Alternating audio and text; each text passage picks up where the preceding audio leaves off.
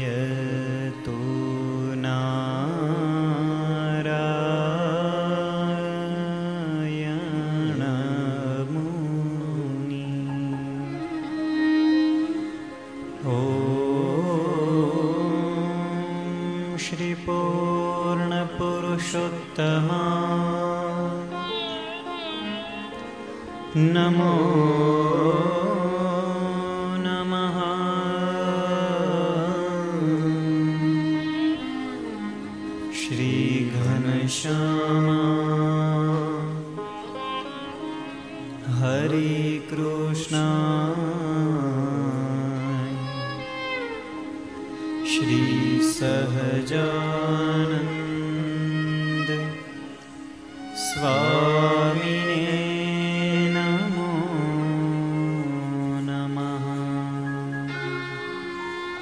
સ્વામિનારાયણ ભગવાનની શ્રી હરિકૃષ્ણ મહારાજની જય શ્રી નારાયણ મુનિદેવની જય શ્રી લક્ષ્મી નારાયણ દેવની જય શ્રી નર નારાયણ દેવની શ્રી રાધારમણ દેવની જય શ્રી ગોપીનાથજી મહારાજની મદન મોહનજી મહારાજ શ્રી બાલકૃષ્ણલાલ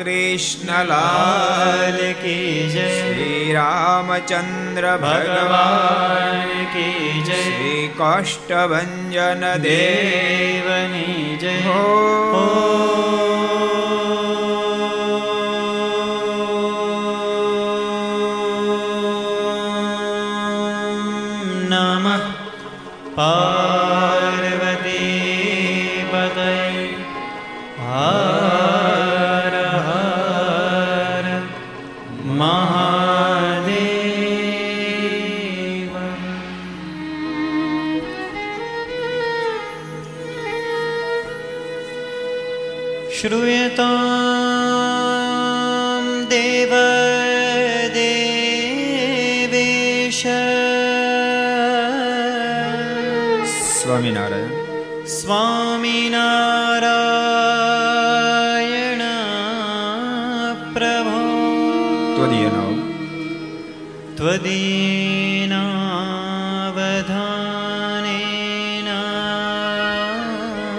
કથયિષ્ય કથયિષ્ય શુભા કથા શ્રૂયતામ શ્રૂયતામ દેવ દેવેશ સ્વામી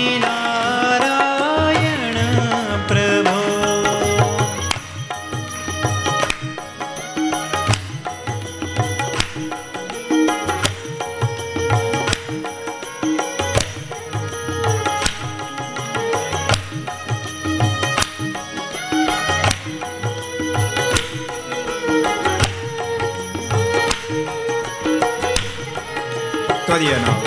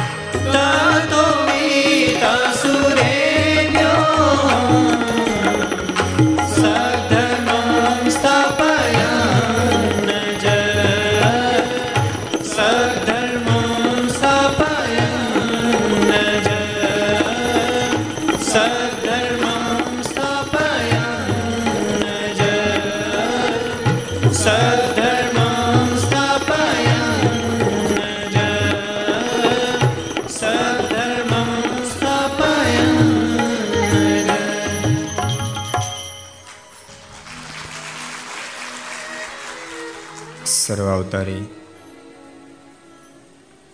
ઈષ્ટદેવ ભગવાન સ્વામિનારાયણ મહાપ્રભુની પૂર્ણ કૃપાથી પરમ પૂજ્ય ધર્મ ધોરંદ્ર કદરાટ આચાર્ય મહારાજ રાકેશ પ્રસાદજી મહારાજ એમના પૂર્ણ રાજ્યપાથી તીર્થભૂમિ સુરતના આંગણે સુરત સત્સંગ સમાજના હૃદય સમ્રાટ નારાયણ મુનિદેવની નિશ્રામાં નિજ મંદિરમાં બિરાજતા અર્ચા સ્વરૂપ ભગવાન શ્રી હિરના સાનિધ્યમાં વિક્રમ સદ બે હજાર સત્યોતેર અષાઢવદ એકમ, બીજ રવિવાર તારીખ પચીસ સાત બે હજાર એકવીસ, હિંડોળાનો પ્રારંભનો દિવસ ચારસો ને ચોર્યાસીમી ઘરસભા અંતર્ગત સમ્રાટ શ્રીમદ સત્સંગ જીવન ગ્રંથરાજ એના પ્રારંભનો પ્રથમ દિવસ. Aastha Bhajan channel, Laksh channel, Kartavya channel Sardar Katha YouTube, Laksh YouTube કરતો યુટ્યુબ ઘર સભા યુટ્યુબ, આસ્થા ભજન યુટ્યુબ વગેરેના માધ્યમથી ઘેર બેસી ઘર સભાનો લાભ લેનારા સર્વે ભાઈક ભક્તજનો. સભામાં ઉપસ્થિત પૂજ્ય સર્વે સંતો, પાર્ષદો, વરિષ્ઠ સર્વે હરિભક્તો, અન્ય સર્વે ભક્તજનો બધાને ખૂબ એથી જાદે કહીને જય સ્વામિનારાયણ, જય શ્રી કૃષ્ણ, જય શ્રી રામ, જય હિન્દ, જય ભારત. ગઈકાલે અતિ પવિત્ર. ગુરુ પૂર્ણિમાનો દિવસ વ્યતીત થયો. હજારો મુમુક્ષ આત્માઓએ પોતપોતાના ગુરુજનો જ્યાં જેની નિષ્ઠા હશે એમનું પૂજન કર્યું હશે. કરુણા કાળમાં કોઈ પ્રત્યક્ષ મળ્યા હશે નહીં મળ્યા હોય તો મનોમય પૂજન કર્યું હશે. પરમાત્મા સુધી પહોંચવાનો જે સેતુ છે,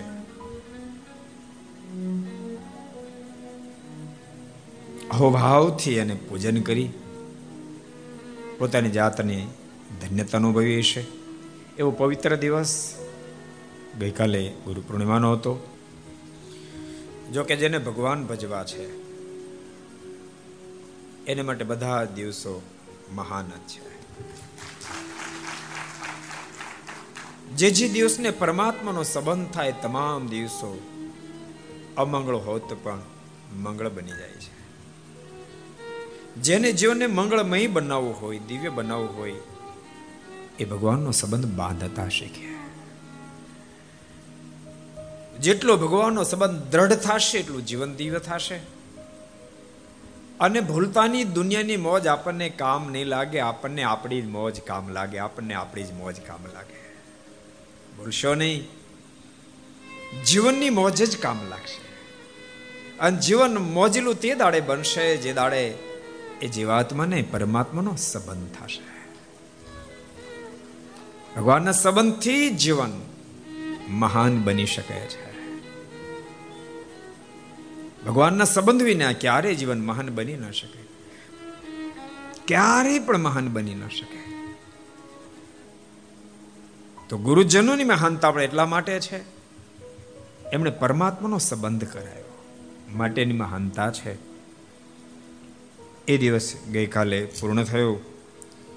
આજે સમ્રાટ સત્સંગ જીવન ગ્રંથ એનો પ્રારંભ થવા જઈ રહ્યો છે. જોકે શાસ્ત્ર માત્ર જીવાત્માને પરમાત્માનો સંબંધ કરાવે છે. ગુરુજનો પણ શાસ્ત્રનું માધ્યમ લઈને જ પરમાત્માની પહેચાન કરાવે છે. ગુરુજનો પણ પરમાત્માના સંબંધ સુધી પહોંચવા માટે આધાર તો શાસ્ત્રનો જ લે છે. અને શાસ્ત્રના સંબંધથી, શાસ્ત્રના માધ્યમથી જ મુમુક્ષને પરમાત્માનો સંબંધ કરાવી શકાય છે. અને શાસ્ત્રના માધ્યમથી જ્યારે પરમાત્માનો સંબંધ થાય છે ત્યારે એ સંબંધ બહુ જ મજબૂત થાય છે. ભગવાન સ્વામિનારાયણ સારંગપુરના તેરમા વચનામતમાં એમ કહે કે માત્ર મનથી કરેલો નિશ્ચયનો કાંઈ મેળ નહીં, પણ શાસ્ત્રના માધ્યમથી જ્યારે ભગવાન નિશ્ચય થાય છે, તે પર્વત પાય નિશ્ચય હોય છે. અને એમાં સત્સંગ જીવન ગ્રંથ. એ તો અલૌકિક ગ્રંથ. ભક્તો, ભગવાન શ્રી હરિના સાનિધ્યમાં એની હયાતીમાં લખાયેલો ગ્રંથ છે. અનુગ્રહાત હરે શાસ્ત્રમ શુભમ એ તત્ત આજ્ઞેયા, એમ શતાન સમ લખ્યો છે. કે સ્વયં ભગવાન શ્રી હરિ મારા પર અનુકંપા કરી, એમણે જ આજ્ઞા કરી, તત સમીપ નિવાસ એનો કૃતમ ક્ષણે પતે મયા. ત્યાર પછી મેં એની પાસે બેસી, આ ગ્રંથ એનું આલેખન કર્યું. જો કે સદાન સમય તો કમાલ કરી નાખી છે. સ્વામી કે માત્ર મેં આલેખન કર્યું આટલું જ નહીં, એક એકમ ચ પ્રકરણમ કૃત્વા સંપૂર્ણ ઐશ્વર્યમ, તમે શ્રાવ્યામાસ નિજાવા સ્થિતમ મુને. આ ગ્રંથ જ્યારે પૂર્ણ થતો હતો, એક એક એક એક પ્રકરણ લખાય, હું પ્રભુને અર્પણ કરતો હતો. પ્રભુએ એમાંથી એક એક અધ્યાય એક એક શ્લોક એક એક પાદ એક એક અક્ષરને સ્વયં વાંચતા હતા. એમાં ગ્રંથ પૂર્ણ થયો હતો.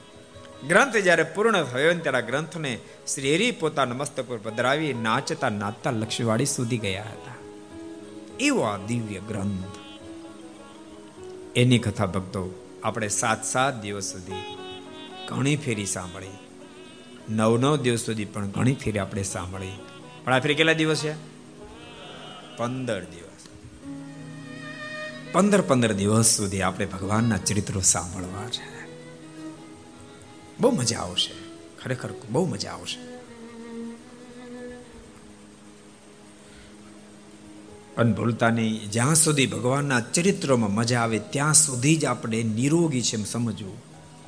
ભગવાનના ચરિત્રોમાં જ્યારે આપણને કંટાળો આવે ત્યારે સમજવું કાંઈક જબરો રોગ લાગુ પડ્યો છે. ભોજન ક્યારે ન ભાવે? માણસ માંદો થાય. સાજો માણસ તો બાપ ટાઢા રોટલા પણ પચાવી જાય. એમ જેમ જેમ તમે મોક્ષના પથે ચાલશો, જેમ જેમ મોક્ષના પથે ચાલ ભૂલતા અને ગ્રંથ મોક્ષના પથે ચલાવશે અને જેમ જેમ તમે ચાલતા જાશો, તેમ તેમ આ રુચિકર બનતો જશે. અતિ રુચિકર બનતો જશે. ગઈકાલે જ એક જણે મને બે બે પાનાનો પત્ર લખીને આપ્યો હતો. પણ કાલ તો ગુરુ પૂર્ણિમ હતી તે મારી પાસે ટાઈમે નહોતો, રસ્તામાં વાંચતો આવ્યો. એમાં સ્પષ્ટ લખ્યું, સ્વામી, હું રામાનંદી એક ભક્ત છું. મને સ્વામિનારાયણ સંપ્રદાયનો કોઈ અનુભવ નહીં. પણ એક દાડો ચેનલ ફેરવતા ફેરવતા ફેરવતા મારા હાથમાં ઘર સભાવી ગઈ એને તારીખે લખી, આ તારીખે ઘર સભા મારા હાથમાં આવી. મને ખૂબ આનંદ આવ્યો. પછી રોજ સાંભળતા હતા. પણ એવી નહોતી હા પડતી. ઘર સભા સાંભળ્યા પછી પણ કે સ્વામિનારાયણ ભગવાન છે. એમ થયું કોઈ અદ્વિતીય મહાપુરુષ છે. કારણ એનું કારણ ભક્તો. આપણે ગમે તેટલી ચમત્કાર પરચાની વાતો થાય, પણ ચમત્કાર પરચા તો મહાપુરુષો પણ આપી શકે. એટલે મારા મનમાં એમ થતું હતું છે કોઈ અલૌકિક મહાપુરુષ. પણ આપે સરદારમાંથી થોડા સમય પહેલા સત્સંગ જીવનની પારાયણ જે કરી, એ મેં સાંભળી. બસ સંપૂર્ણ હા પડી ગઈ સ્વામિનારાયણ એ ભગવાન છે. સંપૂર્ણ હા આ ગ્રંથો બાપ આપણને પરમાત્મા પણ હા પડાવી દે અને ભૂલતા જેને ભગવાન પણ હા પડી ગઈ, એ મોક્ષ પથમાં પાર ઉતરી ગયો, પાર ઉતરી જો આધ્યાત્મિક પથમાં સાધનની જે મહાનતા છે એને કરતા નિષ્ઠાની અબજોગણી અધિક મહાનતા. હજારો સાધનો સિદ્ધ કર્યા પછી પણ બોલતાની વ્યક્તિ નિર્વિકારી થાય કે ન થાય, પણ પરમાત્મા નિષ્ઠાના માધ્યમથી જીવાત્મા નિર્વિકારી થઈ જાય. શું કામ થઈ જાય? તો ભૂલશો નહીં, સાધનાઓ કર્યા પછી પણ પરમાત્મા નિર્દોષ સમજે કે ન સમજે? પણ પરમાત્મા નિષ્ઠાની સાથે પરમાત્મા જ્યારે નિર્દોષ સમજવા માંડે, વડતાલના પાંચમા પ્રમાણે, એટલે પરમાત્મા નિર્દોષ કરી દે કરી દે કરી દે. એક દાડો વ્યક્તિ નિર્દોષ થઈ જાય થઈ જાય ને થઈ જાય. એટલા માટેની બહુ મોટી મહત્તા છે. બહુ દિવ્ય ગ્રંથ છે. સદગુરુ શતાનંદ સ્વામી આની અંદર સત્તર હજાર છસો ને સત્તાવીસ લોકો લખ્યા છે, પાંચ પ્રકરણો લખ્યા છે. ગ્રંથ બહુ દિવ્ય છે શેતાન સ્વામીની રચના છે. પણ આવી અદ્ભુત રચના જ્યારે સદગુરુ મુક્તાન સ્વામી વાંચી, ત્યારે સ્વામીના મનમાં વિચાર થયો એવો અદ્ભુત ગ્રંથ રચ્યો. શતાનંદ સ્વામી સત્સંગ જીવન ગ્રંથની રચના કરી. મુક્તાન સ્વામી રહી ન શક્યા. અને સ્વામી આ ગ્રંથનો મહાત્મય ભાગ લખ્યો છે. આ ગ્રંથનો મહિમા સત્સંગની માએ લખ્યો છે. મુક્તાન સ્વામીની કલમ ઉઠી. પણ કલમ ઉઠતા મનમાં વિચાર થયો કે શતાન સ્વામી માટે કઠિન કામ હતું. ગ્રંથની રચના કરી, પણ મારા માટે એના કરતા કઠિન કામ છે. એ ગ્રંથનો મારે મહિમા લખવો છે. આ બુદ્ધિથી શક્ય નહીં બને. આ વિચાર આવતાની સાથે સદગુરુ મુક્તાન સ્વામી પ્રથમ અદ્ભુત મંગળાચરણ કરીને પ્રભુને પ્રાર્થના કરી હે કૃપાનાથ जुष्टो मुक्तगणे निजाक्षरपदे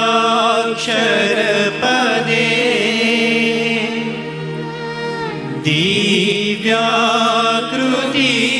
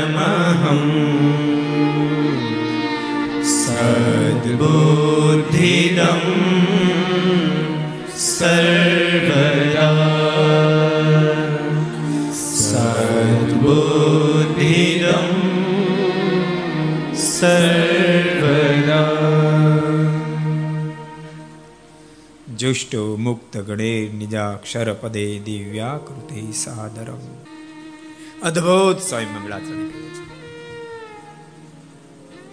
કોટાન કોટી મુક્તો જે પરમેશ્વરની આગળ બે હાથ જોડીને સ્તુતિ કરે છે અનંત મુક્તોથી સેવાયેલા પરમેશ્વર આ ધરાવ પર સદ્ધર્મના સ્થાપનને માટે ધર્મને ભક્તિની સુખ આપવાને માટે અનંત આત્માને મુક્તિનો માર્ગ દેખાડવા માટે ધર્મ અને ભક્તિને આંગણે જેનું પ્રાગટ્ય થયું છે.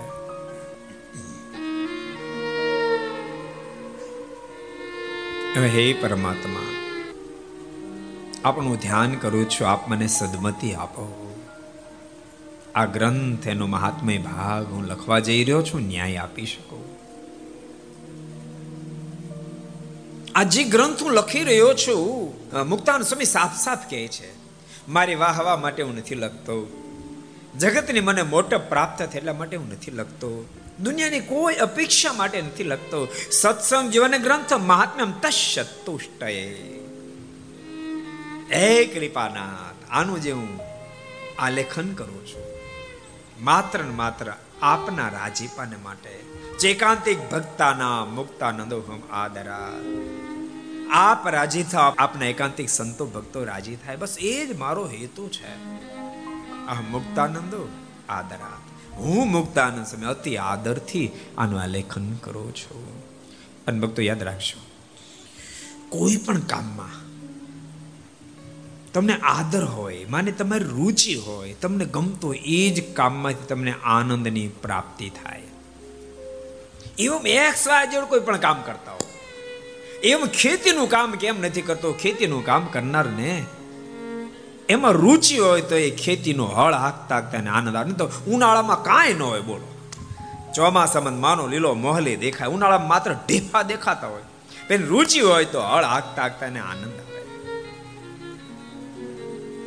સ્વામી કી લૌકિક કાર્યમાં જો રુચિ હોય તો આનંદ આવે. તો માલિક, આપ તમારો આરાધ્ય સ્વરૂપ છો. આપના ઠસો ઠસ ચરિત્રોનો મહિમા ભરેલો ગ્રંથ. એનું મહાત્મ્ય મારે જ્યારે લખવાનો હોય તો મને તો કેટલો બધો આનંદ હોય, કેટલો બધો આદર હોય. અતિ આદરથી આનું આલેખન કરું છું.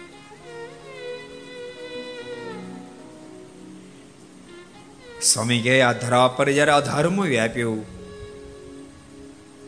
ત્યારે અધર્મનો ઉત્થાપનને માટે, ધર્મના સ્થાપનને માટે યદા યદા હિ ધર્મ ગ્લાનિર્ભવતી ભારત, અભ્યુત્થાનમ અધર્મસ્ય તદાત્માનમ સૃજામ્યહમ. એ વાતને સનાતન સત્ય કરવા માટે આ ધરતી પર સંવત અઢારસો સાડત્રીસ ચૈત્ર સુધી નવમી, રાત્રિ દસ અને દસ ઘડીએ ઉત્તર હિન્દુસ્તાનમાં છપૈયા નામની ધરતી પર ધર્મ અને ભક્તિના આંગણે આપનું પ્રાગટ્ય થયું. આ ધરતી પર પ્રભુ પધાર્યા. અગિયાર અગિયાર વર્ષ સુધી ઘેરે રોકાય સાત સાત વર્ષ સુધી વન વિચરણ કરી આખી ગુજરાતની ધરતી પર પ્રભુનું આગમન થયું. ગુજરાતની ધરતી પર બહુ બહુ વિધવિધ કાર્યો કરી. પોતાના હાથે મંદિરો નિર્માણ કરાવી સત્શાસ્ત્ર રચના કરાવી આચાર્ય પદની સ્થાપના કરાવી. અને સંવંત અઢારસો ને છ્યાસી ના જેઠ સુધી દસમીને દિવસે ભગવાન શ્રીએ આ લોકમાંથી વિદાય લીધી. પણ સ્વામી કે વિદાય, સંતો ભક્તો માટે કારમી સાબિત થઈ છે. સંતો ભક્તો ભગવાનની વિદાયને સહી ન શક્યા એક સજ્જન વ્યક્તિની વિદાયને સહી ન શકાય તો સર્જનહારની વિદાય તો કેમ સહી જાય એક આવે દુઃખ ઉપજે ને એક આવે દુઃખ જાય એક વિદેહ ગયો નો વિહરે ને બીજો પાહે નો પહાય આણંદો કહે પરમાણંદાય તો માણહે માણહે ફેર એક લાખો દેતા નવ મળે ને બીજો ત્રાંબી આના તે શ્રી ઋણ વિરહ સંતો ભક્તોથી સહન ન થયો મહારાજની હયાતીની કૃતિ તમે જુઓ. મારની વિદાય પછીની કૃતિ તમે જોશો તો ખબર પડશે કેટલી કારની સાબિત થઈ હશે. આજ મારે ઓરડે રે આવ્યા અવિનાશી અલવેલ. મારીની હયાતીની કૃતિ પ્રેમ સખી પ્રેમાનંદ સ્વામીની અને ભગવાન શ્રી હરિની વિદાય પછીની કૃતિ આંખોમાંથી આસોડાની ધારાઓ થાય. અને સ્વામીની કલમ હાલે સમય મુખમાંથી શબ્દો નીકળે. રહેતી નથી હૈયે ધીરે વાલમ વિના રહેતી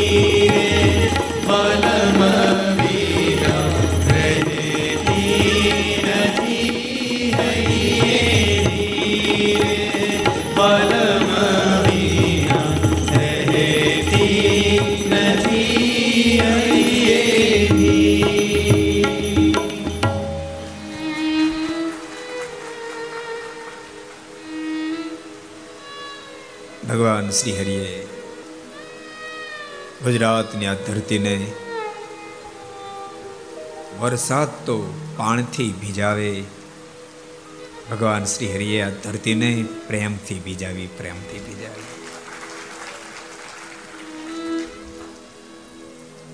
હજારો સંતો ભક્તો ભગવાનના વિરહમાં જોડી રહ્યા છે. મુક્તાનંદ સ્વામી કે એક દાડો ઘટના ઘટી. દાદાના દરબારમાં સભા ભરણ બેઠેલી છે. બંને આચાર્ય મહારાજ બેઠા છે અને એક સંતો ભક્તો બેઠેલા છે. આ સભામાં સદગુરુ શતાન સ્વામીનું આગમન થયું છે. સ્વામીને આવેલા જોતાની સાથે તમામ સંતો ભક્તો ઊભા થયા છે. સ્વામીનું સ્વાગત કર્યું છે. બંને આચાર્ય મહારાજ પણ પ્રેમથી સ્વામીને આવકાર્યા છે. સુંદર આસને સ્વામીને બેસાડ્યા છે. તતઃ પ્રોચુ તુરાચાર્ય તમ હરેર આજ્ઞા મુને સત્સંગ યોન ગ્રંથો મોક્ષ હેતુ સ્વયા કૃતા બંને આચાર્ય મહારાજે કહ્યું છે સ્વામી મહારાજના વિરહમાં તમામ સંતો ભક્તો દુખી બન્યા છે કોઈ કોઈની ધીરજ આપે પોઝિશન નથી પણ ભગવાન શ્રી હરિની આજ્ઞાથી સત્સંગન ગ્રંથો મોક્ષ હેતુ સ્વયા કૃતા મોક્ષના હેતુભૂત અદ્ભુત દિવ્ય સત્સંગ જન્મનો આપે ગ્રંથ લખ્યો છે. તમ વયમ શ્રુતુ મિશ્ચામી ભવતા પ્રુમેદાસા. યદત્ર જન્મ સાફલ્યમ કથા નામ શ્રવણાધારે સ્વામી, એ ગ્રંથની કથા આપ સંભળાવો. કદાચ આ દુખી સંતો ભક્તો એ દુઃખમાંથી બહાર નીકળે. સ્વામી, ભાવ સાગર તરવા માટે સર્વ કરતા શ્રેષ્ઠ કોઈ જહાજ હોય ને તે ભગવાનની કથા છે. અને ભગવાનની કથા સાંભળવીથી કોઈ શ્રેષ્ઠ મુક્તિનું માધ્યમ નથી. એટલા માટે વિહારીલાલજી મહારાજે પણ અદ્ભુત વાત લખી. કથા સુણે તે કહી કથા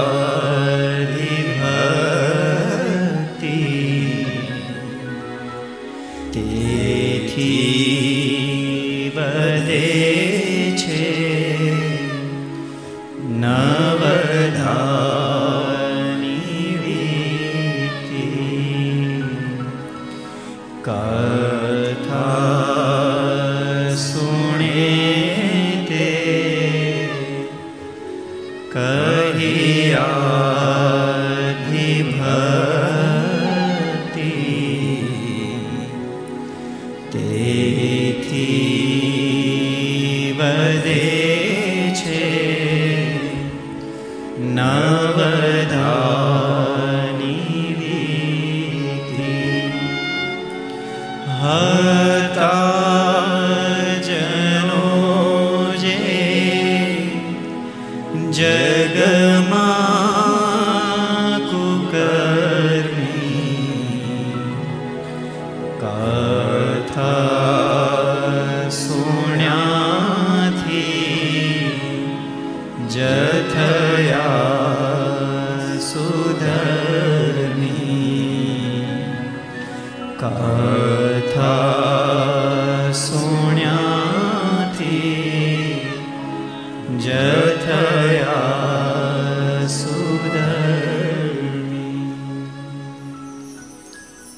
સુણે તે કહી આદિ ભક્તિ તેથી વધે છે નવધાની વ્યક્તિ પરમાત્માને પામવા માટે નવ પ્રકારની જે ભક્તિ છે પણ એમાંથી ભગવાનની કથા સાંભળવી એ પ્રથમ ભક્તિ છે.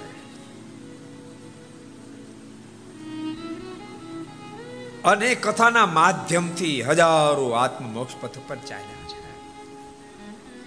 હતા જનો જે જગમાં કર્મી કથા સુણ્યાથી જે થયા સુધર્મી. અનેક પ્રકારના પાપાચારો કરનાર વ્યક્તિઓ પણ ભગવાનની કથા વાર્તાનું શ્રવણ કરવા માત્રથી મહાપવિત્ર પથ ઉપર ચાલતા થયા છે. ભગવાનના ભક્તો, ભગવાનની કથાને જીવન પ્રાણ બનાવશો. કથાનું કદી અજીર્ણ નહીં થવાની કથા તો સાંભળી છે ને સત્સંગ એમાં શું જવું એવો વિચારશો પણ નહીં કરે એવું વિચારશો પણ નહીં સાચું તમને કહું? લગભગ આપણે ત્રણસો ને છન્નુમી કથા છે. પણ ક્યારે એવો સંકલ્પ નથી થયો? કેટલી ફેરી કરવાની? શરીર હાલે ત્યાં સુધી કરવાની. ગળું હાલે ત્યાં સુધી કરવાની. તમે હા મળો ત્યાં સુધી કરવાની.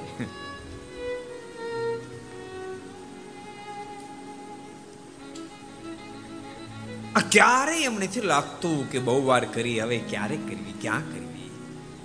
આમાંથી દરેક ફેરી કંઈક નવો ટેસ્ટ નવો ટેસ્ટ નવો ટેસ્ટ અનુભવાય છે. ક્યારેક ક્યારેક એમ લાગે એમાં કેટલા ટેસ્ટ ભર્યા છે. દુનિયા માત્રના સ્વાદ આમાં ભર્યા છે. દુનિયા માત્રના સ્વાદ આમાં ભર્યા છે. તમને દરેક ફેરી અલગ અલગ સ્વાદ આવશે. જેથી કરીને અરુચિકર ક્યારેય ન બને, ક્યારેય ન બને. સિવાય કોરોના લાગવો પડી ગયો તત અલગ છે. તમે કહો કોરોનામાં સ્વાદ જ એવો જાય. સાંભળ્યું એમ દેવું નથી સાંભળ્યું? તારો કોઈ નો થયો સગા સંબંધીમાં? ઠાકોરજીની કૃપા.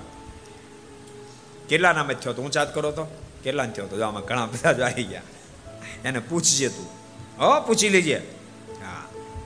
આ સ્ટેજવાળા કોરોના રહિત છે. જેને જેને કોરોના થયો હતો ને, એ બધા થોડા દિવસ નિસ્વાદી થઈ ગયા હતા કોઈ પ્રકાર ટેસ્ટ જ નહોતો આવતો. આવતો હતો જયંતિભાઈ, નહીં નહીં, બધા બધા ટેસ્ટ ગાયબ. નહીં, રમેશભાઈ વરદા તમને તમને એન્ટ્રી કરી હતી? તમને અત્યારે કરી હતી? વાત છે? સૌજીભાઈ તમને કરી હતી? આપણને નહીં ખબર. કેવું પડે? ટેસ્ટ આવતો જ કાંઈ? ટેસ્ટ આવતો હતો ટેસ્ટનું કાંઈ નહોતું આવતું. આમાં નવો નવો સ્વાદ નવો નવો સ્વાદ આવતો જાય. સિવાય કોરોના થયો તો ન આવે. અને યાદ રાખજો, કોરોનામાં સ્વાદ હોય જાય એટલે તરત તાબડતોબ એની સારવાર શરૂ કરી દેવાય. તાબડતોબ શરૂ કરવી પડે. અને શરૂ સારવાર કરવા મોડું કરો તો કેસ ડેડ થઈ જાય. એમ જેને આમાંથી સ્વાદ ને તાબડતોબ, સમજાય તમને? સારવાર શરૂ કરી દેવાય. મને ભગવાનની કથા કેમ નથી ગમતી? કથા કેમ નથી ગમતી? અને બહુલતાની જો તમે સારવાર ન કરો, તો મોક્ષ પથે તમે ડેડ થઈ જાઓ. મોક્ષના પથે તમે મૃત્યુ પામી જાઓ. આમાં તો અદ્ભુત સ્વાદો છે. યુગોથી આ ગવાતી આવે છે, યુગોથી ગવાતી આવે છે. યુગો વીતી ગયા. આનું નામ અલગ અલગ છે. કોઈ સત્સંગ કે કોઈ ભાગવત કે કોઈ રામાયણ કે પણ વાત એક ને એક શું? પરમાત્માના ચરિત્રની સરિતા છે. યુગોથી ગવાતી આવે. યુગોથી હજારો લોકો ગાતા આવે, યુગોથી હજારો લોકો સાંભળતા આવે છે. બાકી દુનિયાની પોસાય તેવી સ્ટોરીઓ હોય ને, પોસાય તેવી સ્ટોરીઓ. કરોડો રૂપિયા ખર્ચ્યા પછી બનાવેલી સ્ટોરીઓ, એક વાર, બે વાર, ત્રણ વાર. બહુ આશિક હોય તો પાંચ ફેરી, પચીસ ફેરી. કોના બાપની તેવડ ત્રણસો છન્નું ફેરી સ્ટોરી સાંભળે? કહો. સાંભળે? તાર પછી. ભગવાનની આ ચરિત્ર રૂપી અદ્ભુત કહાની ચરિત્રો યુગોથી હજારો મહાપુરુષોએ અનેક ફેર ગાયા, હજારો મુમુક્ષ આત્મા હજારો ફેરીનું શ્રવણ કર્યું. પણ તેમ છતાં એમાંથી ઉબકો નથી આવતો. એમાં નવો નવો સ્વાદ આવે સ્વામી, કાંઈ કૃપા કરો. આપે લખેલ સત્સંગજીની ગાથા સંભળાવો. અને દાદાના દરબારમાં શતાન સમય ગ્રંથ ગાવાનો પ્રારંભ કર્યો. અને આચાર્ય મારની ધારણા સફળ સાબિત થઈ. જેમ જેમ સંતો ભક્તો સાંભળવા મળ્યા જેમ જેમ સાંભળવા મળ્યા તેમ તેમ તડફડતા માછલા ઉપર કોઈ પાણી રેડે નવું જીવન મળે, એમ જાણે સંતો ભક્તોની ઉદાસીનતા ટળવા માંડીને એમ લાગવા માંડ્યું. ભગવાન શ્રી હરિ તો આપણી સાથે છે, આપણી સાથે છે, આપણી સાથે. દ્રષ્ટિ નાખે ત્યાં પ્રભુની ઝાંખીઓ થવા માંડે છે. તમામનો શોક ટળી ચૂક્યો. એક દાડો જુનાગઢ નરેશ હેમંતસિંહ મહારાજાએ શતાનંદ સ્વામીને પ્રશ્ન કર્યો. સ્વામી આપે અદ્ભુત સત્સંગની ગાથા ગાય પણ એ સાંભળવાનો લાભ મળ્યો નથી. સત્સંગ નાખ્ય છે તત્કૃતસ્ય મહામુને. ગ્રંથ વર્યસ્ય મહાત્મા મહ્યમ સુશુષ્ટવે વાદા આપે અદ્ભુત સત્સંગની ગાથા જે ગાય મને પણ સંભળાવો મારે સાંભળવી છે. માત્ર ગાથા સાંભળ્યું આટલું જ નહીં, એનો મહિમા છે એ પણ કહો, એની ફળશ્રુતિ એ પણ મને કહો. એ ગ્રંથ ક્યાં સાંભળો એ પણ આપ મને કહો. એ કોણ અધિકારી એ પણ મને કહો, એના વક્તા કેવો છે એ પણ મને કહો, એના શ્રોતા કેવો છે એ પણ મને કહો. અને ગ્રંથ જ્યારે પૂર્ણ થાય ત્યારે શ્રોતાએ વક્તાને શું અર્પણ કરું એ પણ મને કહો. સાત પ્રશ્નો. હેમંતસિંહ મહારાજાએ શતાન સ્વામીને પૂછ્યા છે. સાંભળતાની સાથે સ્વયં બહુ રાજી થયા. સાધુ પુષ્ટમ ત્વયા રાજન. સ્વામીના શબ્દો, શતાન સ્વામી સાધુ પુષ્ટમ ત્વયા રાજન. સર્વ પ્રાણી હિતાવહમ તદુતરમ મહમ કુરુએ ભવત પ્રશ્ન અનુસાર હતા હેમંતે બહુ અદ્ભુત પ્રશ્ન પૂછ્યો અદ્ભુત પ્રશ્ન પૂછ્યો સાધુ પુષ્ટમ સાધુ એટલે સારું તે બહુ સરસ પ્રશ્ન પૂછ્યો અને ભક્તો સરસ એને કહેવાય જેમાં પોતાનું તો ભલું હોય પણ અન્યનું જેમાં ભલું એને સરસ કહેવાય પોતાની પાસે લાખો કરોડો રૂપિયા હોય પણ એ વ્યક્તિનો લોકો સારો ક્યારે કહેશે કરોડો રૂપિયા તેમ કે માણા બહુ સારો એમ કહેશે નહીં. એની પાસે કરોડો રૂપિયા જ પણ એણે કરોડો રૂપિયામાંથી લાખોની સંખ્યામાં, હું તો કરોડો કરોડ નહીં તો કરોડે બધા નહીં પણ દસ ટકા, વીસ ટકા, ત્રીસ ટકા, લાખો રૂપિયા એણે બીજાના ભલાન માટે વાપર્યા છે તો લોકો એમ કહે છે, તો બહુ ભલો, બહુ સારો માણસ છે. બોલતાની ભક્તો પોતાને માટે જીવન જીવવું એમ એમાં ભલમનસાય નથી. પોતાને માટે તો પશુ પક્ષી જીવન જીવી જાય. બીજાના ભલાન માટે જીવવું બીજાનો ભલાનો વિચાર કરો, એને સારું કહેવાય. ગોંડલ નરેશ ભગવતસિંહ મહારાજાને શા માટે દુનિયા યાદ કરે છે? ભગવતસિંહજી શું આમ યાદ કરે છે? એ એક નાનકડો પ્રસંગ. કેવું જીવન હશે? એક દાડો ઘટના ઘટી. એ કઈ બહાર ગયેલા. અને ત્યાંથી પાછા ગોંડલ આવતા હતા. રસ્તામાં ગાડી ખોટકાણી. કારણ કે ભગતસિંહજી મહારાજ વખતે ફરવી લાવી ગઈ હતી. ગાડી ખોટવાણી. એટલે પોતે નીચે ઉતર્યા અને ડ્રાઈવર ગાડીને ચાલુ કરવા માટે પ્રયાસ કરતો હતો. બરાબર, શ્રાવણ ભાદરવાનો સમય, માહોલ જામેલો વેલી વાવણી થઈ હશે. ઓનની જેમ. ક્યારેક ક્યારેક તો ખબર, ગુરુ પૂર્ણિમે વાવણી ન થયો હોય અમારે સરદારમાં તો પાટલા ભળી ગયા લોકોને, બોલો. ગુરુકુને આવે તો પાટલા ભળી ગયા. એટલે માવઠું ન ઉડાડને નાખી બધું, ત્યારે વાવી દીધું, બોલો. ઉનાળે વાવી દીધું. અને પછી ઠાકોરજી કૃપા કરી રાખ્યા પંદર દી મહિને પંદર દી વીસ દિવસે. બરાબર મોલ જામેલો. મકાઈમાં હાથા જેવડા ડોડા આવેલા અને બાદરો નીકળેલો એને જોઈ ભગવતસિંહ મહારાજા બહુ રાજી થતા હતા. મારી રેતને આ વર્ષે ખૂબ સારું છે. મારી રેત સુખી થશે. આમ ચારે બાજુ દ્રષ્ટિ નાખતા હતા. ત્યાં થોડી દૂર એક નારી મકાઈનો ભારો ઊંચકીને માથા પર મૂકવા પ્રયાસ કરતી હતી. ઊંચકાતો નહોતો. બુમર એ ભાઈ. મને જરાક મદદ કરજો ને. ગોંડલના ધણી, ગોંડલ નરેશ ત્યાં સુધી ગયા. પેલી બેનને ઊંચો કરી ભારો માથા પર મૂક્યો. અને કહ્યું, બેન, આ તો ઠીક છે, હું આવી ગયો એટલે ભારો ઊંચકીને માથા પર મુકાયો. પણ આવડો મોટો ભારો ન બાંધતા હતો. હું આવ્યો હોત તો તમે કેમ ઘેર લઈ જાત? ત્યારે પેલી નારીના મુખમાંથી શબ્દો નીકળ્યા, થોડો નાનો ભારો લઈ જાઓ તો મારી ગાયો ભૂખી રહે. તમે મળી ગયા એટલે બહુ સારું, તેમ ન મળે તો વોલ લઈને પણ માથે ચડાવી દેત. પણ મકાઈ તો આટલી જ ઘેર લઈ પછી નારીના મોઢામાંથી શબ્દો નીકળ્યા કે, ભાઈ, તમારો પહેરવેશ ડ્રેસ જોતા એમ લાગે છે તેમાં રાજના કોઈ માણસ હો તો મારા વતી તમે મહારાજાને એટલો સંદેશો આપજો ને. એ રસ્તામાં થાકલા નો કરી દે. બહુ ભલા છે. અમારા રાજા બહુ ભલા તમે એને કહેશો ને તો રસ્તામાં થાકલા કરી દેશે. આટલો સંદેશો મારા વતી મહારાજાને આપજો ને. ભગવતસિંહ મહારાજે કીધું, વાંધો નહીં. અને બીજે દિવસે ભગવતસિંહજી મહારાજાએ એ નારીને સભામાં બોલાય નારી સભામાં આવીને જોયું તો ભગવતસિંહજી મહારાજ ઓળખી ગયો. ઓહો, કાલે મને મકાઈનો ભારો ચડ્યો. ઈ, એક સેકન્ડ મનમાં થયું કે રખે મને કઈ દંડ તો નહીં દે ને પણ એ જ વખતે ભગવતસિંહજી મહારાજના મુખમાંથી શબ્દ નીકળ્યા, બેન, ડરીશ નહીં. મેં તને એટલા માટે બોલાય કાલે તેવું કીધું હતું કે તમારા મહારાજાને કહેજો કે રસ્તામાં થાકલા કરી દે. એ થાકલા શું સમજી ન શક્યો. એટલે સમજવા માટે મેં તને રાજ કચેરીમાં બોલાવી છે બેન એ થાકલા શું? અત્યારે આ નારીના મોઢામાં શબ્દ થાકલામાં કાંઈ કઠોળ નથી કામ. બે પણ ઊભા રાખવાનું, એક પણ આડો માથે મૂકી દેવાનો.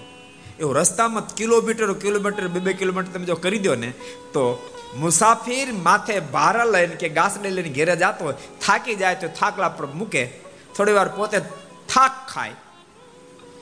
પછી એને કોઈ ચડાવના ન હોય તો જાતે એ પાસ ચડાવી લે. એમ કરતા ઘેરે પહોંચી જાય, કોઈને તકલીફ ન પડે. આની કહેવાય થાકલો ભગવતસિંહજી મહારાજે બહુ રાજી થઈને કીધું, જા બેન તે બહુ સરસ સજેશન આપ્યું છે. માત્ર ત્રણ મહિનામાં આખા મારા રજવાડામાં થાકલા રોડે રોડ ઉપર થઈ જશે. તો એક વાત તમને કહું? કદી તમે એવું નહીં માનતા કે હું આટલા લેવલે બેઠો છું તે નાનાનું કેમ સાંભળું? કદી નહીં વિચારતા. તમે ગમે તે લેવલે બેઠા હો, ગમે તે લેવલે બેઠા હોવ, હિતકારી વચન નાના નાની વ્યક્તિનું પડતે સ્વીકાર્ય કરશો ને તો જ તમે ભલાઈના કામ કરી શકશો, તો જ તમે સારા કામ કરી શકશો. નાના નાની વ્યક્તિની વાતનો સ્વીકાર કર્યો અને ભગતસિંહજી મહારાજ થાકલા બનાવ્યા પણ એ થાકલા આજે પણ ગોંડર સ્ટેટમાં રોડ ઉપર આજે ઊભા છે ને આજે હજુ એ થાકલા કામ લાગે છે. બીજાના ભલાને માટે, બીજાના સારા માટે કરાય, એને સારું કહેવાય. શતાન સ્વયં બોલ્યા છે, સાધુ પુષ્ટમ ત્વયા રાજન સર્વ પ્રાણ હિતાવહમ. હે નરેશ, તે બહુ સરસ પ્રશ્ન કર્યો છે. શા માટે બહુ સરસ? સર્વ પ્રાણી હિતાવા. તારા પ્રશ્નમાં અનંત આત્માનું શ્રેય છુપાયેલું. માટે કહું છું સરસ. છે અને તે સરસ પ્રશ્ન કર્યો છે માટે તદુતરમ અહમ કુરવે ભવત પ્રશ્ન અનુસાર હતા માટે તે જેવા જેવા પ્રશ્નો કર્યા છે, માને તે સાત પ્રશ્નો કર્યા છે. સાતે સાત પ્રશ્નો ઉત્તર હું તને આપીશ. સાંભળતા લો પહેલો પ્રશ્ન. સત્સંગીઓને ગ્રંથ એનો મહિમા શું છે? એનો મહિમા શું કહું તને અસ્તિ રામાયણાદિનામ સત્શાસ્ત્રણ મિદમ શ્રુતમ સારૂપ મતિ શ્રેષ્ઠમ ભાવ ભીતિ નિવર્તન આ ધરા પર જીવાત્માના કલ્યાણ અર્થે અનેક વિધ સત્શાસ્ત્રો છે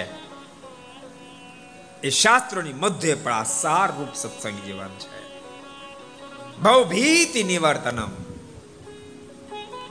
ભાવ માને ભાવ એટલે કાલે આપણે અર્થ કર્યો તો તમે શેનો યાદ રાખ્યો હોય અને એટલું બધું ક્યાં તમે યાદ રાખો ભવ એટલે સંસાર. ભવ ભીતિ. સંસાર માને પંચ વિષય. સંસાર માને જગત જગત એટલે પંચ વિષય. પંચ વિષયના આશક્ત બનેલી વ્યક્તિને પણ એમાંથી મુક્ત કરાઈને પ્રભુમાં પ્રેમ કરાવનારો આ ગ્રંથ છે. અતિ સ્પષ્ટતયા ધર્મો વર્ણિત આમાં ધર્મ જ્ઞાન વૈરાગ ભક્તિનું અતિ સુંદર રીતે વર્ણન કરેલું છે ઈશ બ્રહ્મ પરબ્રહ્મ જીવાત્માના વિલમ આમાં જીવ ઈશ્વર માયા બ્રહ્મ અને પરબ્રહ્મનું અદ્ભુત વર્ણન કરેલું છે હેમંત જીવાત્માની બુદ્ધિમાં અજ્ઞાનતાની ગાંઠોની જડ પડી ગઈ હોય તો અજ્ઞાનતાની જડતાને ટાળવા માટે આ ઘણ સમાન શાસ્ત્ર છે. જીવાત્માને માથે લાગેલો જન્મરણનો રોગ એને ટાળવા માટે જબરજસ્ત ઔષધિ છે. જીવાત્મા હૃદયમાં લાગેલો કામ, ક્રોધ, લવાદિકનો કિલ એને સાફ કરવા માટે એસિડ રૂપ આ ગ્રંથ છે.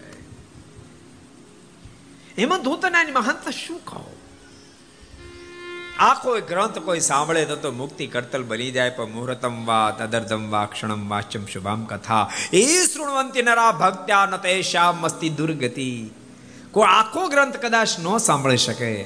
અર્ધો અર્ધાનો અર્ધો મુહૂર્તમ વા, તદર્ધમ વા. એક મુહૂર્ત, અડધું મુહૂર્ત, એક ક્ષણ, અડધી ક્ષણ પણ આ ગ્રંથનું કોઈ શ્રવણ કરે. અને એને વાતને જીવનમાં ઉતારીને ચરિતાર્થ કરે. તો આટલી વારનું શ્રવણ પણ જીવાત્માને મુક્તિનું કારણ બની જાય છે. એવો મહાન હેમંત દુનિયા પાપથી ત્રાહિમામ પુકારે છે. જે પાપો પ્રાર્થ બની જાય ત્યારે માણસને રોતા ના આવડે. પ્રાર્થ કર્મ ધીનો અસ્તિ દેહ હોય સર્વ પ્રાપ્ય તે સુખમ દુઃખમ તદ્ધિ તસ્યાનુસાર પાપ જ્યારે પ્રાર્થ બની જાય અને પ્રારબ્ધ ભોગવવાનો વારો આવે ત્યારે માણસને રોતા ના આવડે. હેમંત, આખી દુનિયાને પાપ રોડાવે છે. હિન્દુસ્તાનમાં બેઠો બેઠો રડે તોય ભલે પાકિસ્તાનમાં બેઠો બેઠો રોવે તોય ભલે. અમેરિકામાં બેઠો બેઠો રડે તોય ભલે. ઇંગ્લેન્ડમાં બેઠો બેઠો રડે તોય ભલે. જાહેરમાં રડે તોય ભલે. ઘરના ખૂણામાં બેઠો બેઠો રડે તોય ભલે. પુરુષ રડે કે નારી રડે. અમીર રડે, ગરીબ રડે, વિદ્વાન રડે અનપઢ રડે. એના મૂળમાં કારણ પાપ છે. પાપ પ્રારબ્ધ જ્યારે બની જાય ત્યારે વ્યક્તિને રોતા ના આવડે. એવું ભયંકર પાપ જે બધાને રોડ આવે છે. પણ એમાં તો તને શું કહું? આ સત્સંગ જેને ગ્રંથની મહાનતા આ ગ્રંથનો જે પ્રારંભ થાય, રુદંતી સર્વ પાપાની તે તસ્ય શ્રવણ ક્ષણે. અસ્માકમ પ્રલયમ સદ્ય કથે મહા કરી શતી કથે મહા કરી શતી આ ગ્રંથનો પ્રારંભ થાય. તમામ પાપો રડવા માંડે. પાપો રડે. રુદંતિ સર્વ પાપાની તે શ્રવણ. ઈ જ ક્ષણે રડવા માંડે. અમારો પ્રલય થઈ જશે, અમે ક્યાં જઈએ? પાપને પ્રડાવે એટલે એની મહાનતા છે મન આની ફળશ્રુતિ તને શું કહું, સાંભળ. અત્યાદરણે પીતમ સત્સંગ જીવનામૃતમ કાલ વ્યાલ મહાત્રાસ મુક્તાસ્તયંતિ તદ પદમ ખરેખર આ કથા કહેવાનો બહુ આનંદ આવે શું કામ ખબર છે? તમારે ખબર ઘણા સમયથી ગાડી નાખી હોય ને? પછી કે હાથ સાફ કરવો પડશે. અને હોય ને તમારે? જયંતિ દાદા, બે વર્ષથી ગાડી નો એટલે પૈકી જરાક હાથ સાફ કરવો પડશે. આવ્યું પ્રસિદ્ધ નહીં હાલે. એમ આપણે પણ આ કોરોના કારણે ઘણા સમય સત્સંગીની કથા નહોતી કરી, પણ સરદારમાં પણ હાથ થઈ ગયો. એટલે અહીં મોજ આવવાની અહીં તો જ આવવાની બગડાટી બોલાવતી જેટલા ઘેરે બેઠા બેઠા સાંભળો છો ને, એ સાનમાં અહીં આવજો. ડરેશ બહુ કોરા નથી બધા. ડરેશ બહુ. હું કામ ખબર, દસ વૈયા છૂટા કરે, પછી રખેને પોલીસ પકડીને દંડા વાળે પછી નહીં મારે. અને કદાચ બે મારે ભલે મારે. જમના દૂતો તો નહીં જ મારે.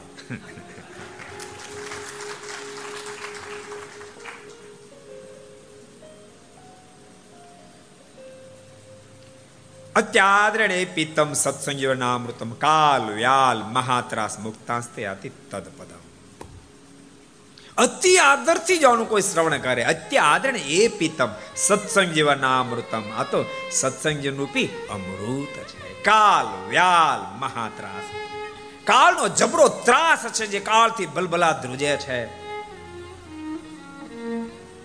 ભલભલા કાપી જાય जब से मैंने सुना है कि जिंदगी का नाम मौत है तब से कातिल को मैं ढूंढता फिरता બોલતા ને હજારો કસોટીમાંથી વ્યક્તિ પાર ઉતરી શકે પણ કાળની કસોટીમાંથી ભલભલા પાર ન ઉતરી શકે એવો કાળ કે મહાકાળ એના ત્રાસ થકી આના શ્રવણ માત્રથી જીવાત્મા મુક્ત સ્થિતિને પામી જાય છે અને પ્રભુ સુધી પહોંચી જાય છે. પછી આનંદની વાત એ છે કે આ ગ્રંથ બધા સાંભળવા માટે અધિકારી, ચારે વર્ણના લોકો સાંભળવા માટે અધિકારી છે. ક્યાં કથા સાંભળવી તો કે નદીના તટ ઉપર બેસીને સાંભળવી. આપણે તાપીના તટ ઉપર બેસીને સાંભળીએ છીએ. ઘણાને, ઘણા છે ને બહુ બહુ જ હવે હવે છે ને માણસના વનવે માઇન્ડ થઈ ગયા છે. એજ્યુકેશન જેમ વધ્યું ને, એમ હા વનવે માઇન્ડ કોમ્પ્યુટરમાં તો માસ્ટર હોય, પણ એ જે લાઈનમાં હોય જ. એને તેમ પૂછો રીંગણા શું ભાવે છે? તો એની કાંઈ ખબર નહીં હોય. એટલે ઘણા ને ઘર સભા ગમે ને, ઘર સભા મળે, પણ ક્યાં હાલે એને ખબર ન હોય. એને કેવું પડે સત્સંગીઓની કથા, તાપીને કિનારે સુરતમાં પાવર હાઉસની બાજુમાં, ગજેરા સ્કૂલની બાજુમાં સ્વામિનારાયણ મંદિરની અંદર ચાલી રહી છે. અદભુત ચાલી રહી છે. હમણાં હમણાં પોથયાત્રા નીકળે ને, ત્યારે હું સંતોને કહ્યું મેં કે આપણે આપણે આપેલો સાહસ કર્યો છે પોથયાત્રાનો, આ કોરોનામાં. હજી કોઈ સાહસ નથી કર્યો. પાંચ, છ મહિના પહેલા, ત્રણ, ચાર સંતો સરદાર આવ્યો મેં સ્વામી સરદાર આવ્યા મને કે બસ પહેલી વાર બહાર નીકળી પહેલી વાર. તમે નીકળો. મેં અમે ચાર હજાર પધરામણી કરી નાખી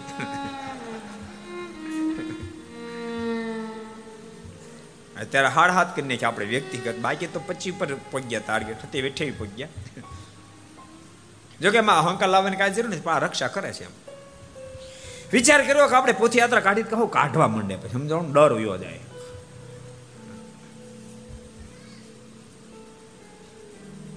બહુ અદ્ભુત વાત બતાવી નદીને કિનારા કથાને બેસીને સાંભળવી. પહેલો સ્કોપ આપ્યો. બીજો સ્કોપ મંદિરની અંદર બેસીને આ કથા સાંભળી. કેવા કેવા સંજોગ ભેગાય તે કહો નદીનો તટ, મંદિરનું પટાંગણ. ત્રીજી વાત બતાવી કે પોતાનું ઘરનું આંગણું હોય તો એને પણ સાફ સફાઈ કરાવીને સાંભળવી. ચોથી વાત બધ. વિશાળ મેદાન હોય જેમાં સહ શ્રોતા વક્તાને જોઈ શકે, વક્તા શ્રોતાને જોઈ શકે, એવા સ્થાનમાં બેસીને આ કથાનું શ્રવણ કરે. આમાં ત્રણ સ્કોપ તો આપણે લાગુ પડી ગયા. તાપીનો કિનારો, મંદિરનું પટાંગણ અને વિશાળ મેદાન. અને હવે તેમે બીડિયા દુનિયા આવી. અવડા અમને આવડા કરી દીધો આવડા માટે. કેવડા કર્યા દો એક કિલોમીટર સુધી દેખાય. ખરેખર માણા ભાગશેડ અત્યારે જઈને હું જ ભલે વાતો કરે કે ગઢામાં આવું તો ગઢા બે હેરાન થઈ ગયા વળખાય ખાય. તારે. એ તો ખોટી વાત છે ભાઈ. પચાસ વર્ષ પહેલા તમને ખબર? અમે અમે કથા એવી કરેલી હા સ્ટાર્ટિંગમાં હતી ને કથા. તે નાડા ગોતી આવે? બુંગણ ગોતી આવે. આવ શરૂ શરૂઆતમાં. બજારમાં આમથી તાણે આમથી તાણે. નીચેનું કઈ જરૂર નહીં પાથરવાની. રેતી પાથરી દીધી રેતી. અત્યારે તમે જો કેવી મોજ. જો, વક્તાને ત્યારે આસન સારું બનાવતો એમાં અમને કઈ જાદો બેનિફિટ તમને જ બેનિફિટ બધો મળ્યો. બે વક્તાને તે દાડે સરસ કેળના પાંદડા બાંધી દેતા હતા. બે થમ ઊભા કરે ને કેળના થાંભલા બાંધી તેમાં તેવી કથા નહીં કરી અમે કરી લઈ તે કરી લેવી? નહીં ને? અત્યારે ખરેખર કહું છું, જેને ભગવાન ભજવા છે, એટલો બધો સ્કોપ છે, એટલો બધો સ્કોપ છે. અને જો જેને ભગવાન ન ભજે ને તો સતયુગમાં ન ભજે. જેને નથી ભજતો સતયુગમાં ન ભજે. સતયુગમાં તો હિરણ કશું પર નો રામ રામ રામ રામ, નારાયણ નારાયણ ન કરે. સતયુગમાં ન ભજે, નહીં ભજે નારાયણ. બાકી અત્યારે જેને ભગવાન ભજવો હોય એને બાપ સતયુગ કરતા પણ શ્રેષ્ઠ યુગ છે, જેને ભગવાન ભજવો હોય. માટે ભગવાન ભજ્યો. જેટલા ઘેરે બેસે સાંભળીને બધાને કહું છું, ભગવાન ભજ્યો. અને સુરતવાળા ત્યાં આવજો. સુરતમાં આડત્રીસ હજાર પધરામણી ઓનલાઈન લખાણી છે. ઓનલાઈન કથા સાંભળીને. એનો મતલબ આડત્રીસ હજાર માણસો તો ઘેરે બેઠા બેઠા સાંભળે છે. અને આડત્રીસ હજાર લખાણી તો આડત્રીસ હજાર નહીં સાંભળતા હોય. અમુક અમુક તો કેવું હોય ખબર? અમે સરદાર આવે ને પછી આપણે કે સ્વામી અમારી ઘરે પધરામણી કરવા આવજો, સ્વામી. આપણે કહીએ સાંભળો. રોજ સાંભળો, સ્વામી. એક દિવસ ને જવા દીધો. આપણે કે લખાય તો લખાવી નથી. એવા કેટલા છે ને? એના મનમાં થાય અહીંયા જો એસી ચાલુ, કેવી મોજ આવે. પણ બોલતાની ઘેરે જે મોજ આવે, એના કરતા બાપ સભા મંડપમાં લાખો ગણી અધિક મોજ આવે. માટે આવજો. આ કથાનો બધો વિધિ બતાવ્યો. કથાનો પ્રારંભ થાય પહેલા દેશાંતરમાં કંકોત્રી મોકલી. બધાને તેડાઓ અમારે ત્યાં કથાનો પ્રારંભ થાય તમે આવજો. સુંદર વ્યાસપીઠ ગોઠવાય, એનો બાજોટ, એના પર શ્રીમદ સત્સંગની સ્થાપના કરી. એથી થોડે નીચે સાધુ સંતોના આસનો. આવનાર તમામને માટે બેસવાની વ્યવસ્થા કરવી શ્રોતાએ જ્યારે સભામાં આવું, ત્યારે ગ્રંથરાજને વંદના કરવી, ભક્તાશ્રીને પણ વંદના કરી યથા યોગ્ય સ્થાને બેસીને કથા સાંભળવી. આ કથા ક્યારે સાંભળી શકાય છે? તો કથા કાય બારે મહિના સાંભળી શકાય છે. પણ એટલો ટાઈમ ન મળે તો. એટલો ટાઈમ ન મળે તો ચાતુર્માસના ચાર માસ સુધી આ કથાને સાંભળવી એટલો ટાઈમ ન મળે તો વર્ષમાં એક મહિનો શ્રાવણ મહિનામાં સાંભળવી ત્યારે ટાઈમ ન મળે તો ત્રણ વર્ષે એક વાર આવતા અધિક માસમાં જરૂર આ કથાને સાંભળવી અને ત્યારે ટાઈમ ન મળે જિંદગીમાં એક વાર જરૂર સાંભળવી અને ત્યારે ટાઈમ ન મળે છોકરાને ક્યાં તો જવું? બીજી બહુ રહે બીજું કઈ નહીં. એટલે મારે કથા એ જે નથી, તું બેહાડજે પાછા, હું વાહાડામાં આ પછી બે સાંભળે. હવે તો વાહાડા ગયા, લોઢામાં બેવું પડશે. મંડપ વાળા કોઈ છે ને, આમાં પોલો આવે કે હાવ નકર આવે? પોલો આવે? તો તો સારું બીજાને બેહે ક્યાં? આ કથાનો પ્રારંભ પડવો ચોથ, આઠમ ચૌદસ દિવસે ન કરવો આજે આપણે પ્રારંભ કરવા તો મહાત્મા ભાગ કથાનો પ્રારંભ કાલે થશે. અને પ્રમ દિવસે તો આ ગ્રંથના નાયક બાલપ્રભુ ઘનશ્યામનું આગમન, ઘનશ્યામ જન્મોત્સવ. એક એક અદ્ભુત વાત બતાવી. શતાનંદ સ્વામી કે, હેમંત, સાંભળ. તારો આ પણ પાંચમો પ્રશ્ન હતો કે આ ગ્રંથના વક્તા કેવા હોય? અદ્ભુત વક્તાના લક્ષણ બતાવ્યા.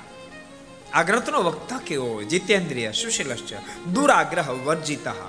જીત કામો, જીત ક્રોધો, જીત લોભાશ્ચ નિર્દંબા મૈત્રો, ધીર, સાધુ, વૃત્તિભિ, અકિંચન.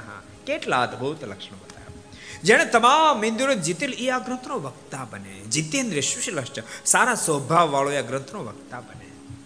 નતર ઉપાધિનો પાર નો રે એમાં બહુ વર્ષ પહેલા એક કથમ હું ગયેલો એમાં હિરણ કશ્યપને મારવાનું આવ્યું. અને એક દેરડી ગામના વાયલિન વાળા એક દાદા, શું નામ હતું? હે? રતિલાલ હતું ને? રતિ બાપા રતિ બાપા વાયલિન વાળા હતા એમાં એ હિરણ કશ્યપને મારવાનું આવ્યું અને એને બરાબર ટાઈમે વાયલિન ઉપાડ્યું નહીં. આન વક્તાનો મગજ ગયો. હિરણ કશ્યપને મારતા મારે. બોલી ઊભા તો એક થપાટ જીકી દે કે લે. હરખો વગે એટલે કીધું સુશીલસ છે સારા સ્વભાવ વાળો વક્તા હોવો એ તો ન ઊભા તે સારું કહેવાય. ને ઊભા થઈને જીકી દીધો તો, એ તો તે દી દુનિયા લાઈવની નહોતી. ન તો પેપરમાં બીજ દાડા આવે. કે ફલાણી જગ્યાએ કથા ચાલતી હતી એમાં વાયલિન વાળાની બાય મિસ્ટેક. અનશ્રોતા વક્તા સહન ન કરી શક્યા. સુશીલશ છે સારા સ્વભાવ વાળો જીતેન્દ્ર સુશીલશ છે દુરાગ્રહ વર કોઈ પ્રકારનો દુરાગ્રહ ન હોય ભગવાન ભજવાન ભજાવે એ જ આગ્રહ હોય જીત કામો જીત ક્રોધો જીત લોભાશ્ચર નિર્દંબા જેને કામ જીત્યો છે જેને ક્રોધ જીત્યો જેને લોભ જીત્યો દમથી રહિત છે જીવ બોલે એવું વિચારે એવું જ કાર્ય કરે એ ગ્રંથનો વક્તા બને મૈત્રો દુનિયામાં કોઈની સાથે જેને વૈર વૃત્તિ નથી આ ગ્રંથનો વક્તા બને ધીર દેશકાળમાં ધીરજને ધારણ કરી શકે ગ્રંથનો વક્તા બને. સાધુ વૃત્તિ બી સાધુ સ્વભાવનો એ ગ્રંથનો વક્તા બને. પછી બતાવ્યું જાતે કરીને બ્રાહ્મણો એ ગ્રંથનો વક્તા બને. ટેન્શન મને આવતો? તો ઘેરે બેઠા બેઠા વિચારશે સ્વામી, કેમનું છે પણ શેતાન સંગ લખ્યું. જો જાતે કે બ્રાહ્મણ તેનો પહેલો સ્કોપ છે, હેમંત તારે પહેલો સ્કોપ છે. અને જાતે કરીને બ્રાહ્મણ ન હોય તો દ્વિજાતિ યહ પ્રાપ્તો દીક્ષા ભાગવતીમ સતુ. અષ્ટાંગ બ્રહ્મચર્યાધ્યાયો નિર્લોપ ચેત વદૈત કથા જો જાતે કરીને બ્રાહ્મણ હોય તો જેણે પરમ પૂજ્ય મહારાશ્રીની પાસેથી દીક્ષા પ્રાપ્ત કરી છે અને અષ્ટ પ્રકાર બ્રહ્મચર્યનું પાલન કરનાર નિર્લોભી હોય એવા ગ્રંથનો વક્તા.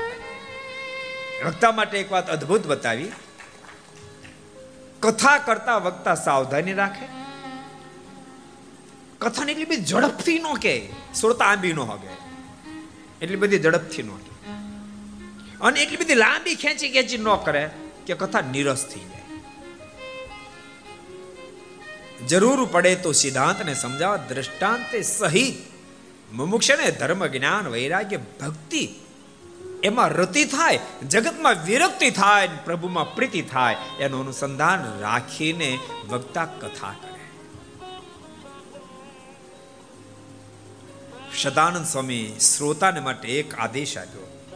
આ ગ્રંથનો વક્તા બાલો, યુવા અથવા વૃદ્ધો, દરિદ્રો, દુર્બોલો પીવા, અસ્ય વક્તા સદાવંદ્ય પૂજ્ય શ્લાઘ્ય જાયતે. આ ગ્રંથનો વક્તા બાળક હોય, બાલો યુવા અથવા વૃદ્ધો, યુવાન હોય, વૃદ્ધ હોય, દરિદ્ર હોય, દુર્બલ હોય, તો પણ એ સદાયને માટે વંદનીય અને પૂજનીય છે. શું કામ તો કે એ ગુરુનામ છે ગુરુ. કથાનો વક્તા ગુરુનો ગુરુ છે. અને યશ્યાનોદગતા વાણી શ્રોતૃ સંસ્કૃતિ મોચની. એની જે વાણી છે, વક્તાની જે વાણી છે, શ્રોતાની સંસ્કૃતિ માને જન્મ, મરણ એને ટળાવનાર છે, માટે વક્તાની પ્રત્યે પૂજ્ય ભાવ રાખે. આ બધાએ અમારા લક્ષણ કીધા. હવે તમારે કહી દો કહી દો કે ન કહું. એ તમે ના પાડો હું તો કહેવાનું આ પાડે સારું થયું. શ્રોતાના અદ્ભુત લક્ષણ શ્રદ્ધા, ભક્તિ, સમાયુક્તા, નાન્ય કાર્યેશુ લાલચા. અતિ શ્રદ્ધાવાન શ્રોતા હોય. અતિ ત્વરાથી, શ્રદ્ધા મને અતિ ત્વરાથી કથાનું શ્રવણ કરતો હોય. ખાલી સાંભળવા ખાતર સાંભળે. એ શ્રોતાને ઠીક છે બીજ બળ વળે. બાકી બીજું કાંઈ ન મળે અહીંયા બેસીને સાંભળનારને કહું છું ઘેરે બેસીને સાંભળે એને કહું છું, ભલે સોફે બેઠા પણ સોફે બેસજો સોફે બેસજો સોફે બેસજો પણ હું પણ પણ ઊંઘી નહીં જતા. શ્રદ્ધાની સાથે, વસંતભાઈ ખોટી વાત છે કઈ? શ્રદ્ધાની સાથે આ કથાનું શ્રવણ. શ્રદ્ધા, ભક્તિ, સમાયુક્તા નાને કાર્ય શુલાલ શ્રદ્ધા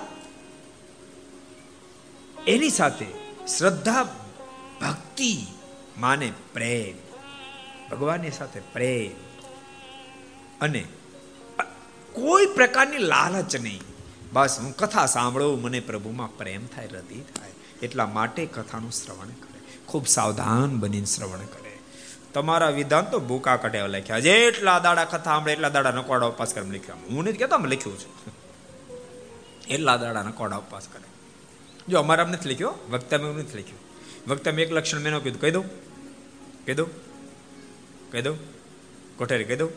અમે લખ્યું એટલે કહું. વક્તાને રોજ કેસર, પિસ્તા, એલાયચી નાખેલું કઢિયેલ દૂધ પાવું. એમ લખ્યું છે આમાં. હે તીર્થદશામાં લખ્યું છે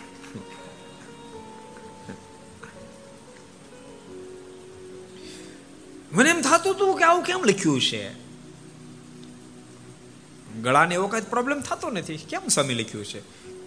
પણ મળે ઓલું આપણે અનુષ્ઠાન હાલે છે ને, એમ પંદર દાડ અનુષ્ઠાન કર્યું ને, ખબર પડી કે પેલા માઇક નહોતા ને.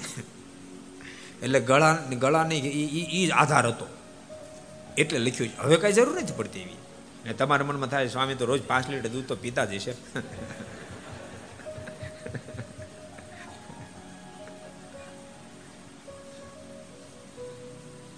જેટલા દાડા કથા સાંભળે, એટલા દાડા ઉપવાસ કરે. પછી સ્વામીને મનમાં વિચાર થયો કે લખ્યું તો નાખ્યું, પણ આ નહીં અમલ થાય મળો એટલે સ્વામી ફેરફાર કર્યો. સ્વામી કે ઉપવાસ ન થઈ શકે તો દૂધ પાન કરીને કથા વળી સ્વામીને મનમાં થયું કે એમાંય કોઈને શેટ આવ્યું કે ન આવ્યું? વળી મોંઘું થઈ જાય, દૂધ પચાસ રૂપિયા લીટર તો કોઈ પીવે, ન પીવે. નાના માણસ પોસાશે એટલે સ્વામી ફેરફાર કર્યો. સ્વામી કે તો ફલાહાર કરીને કથા આપણે વળી સ્વામીને મનમાં વિચાર થયો, ફલાહાર કોઈનું માફક આવ્યું કે ન આવ્યું?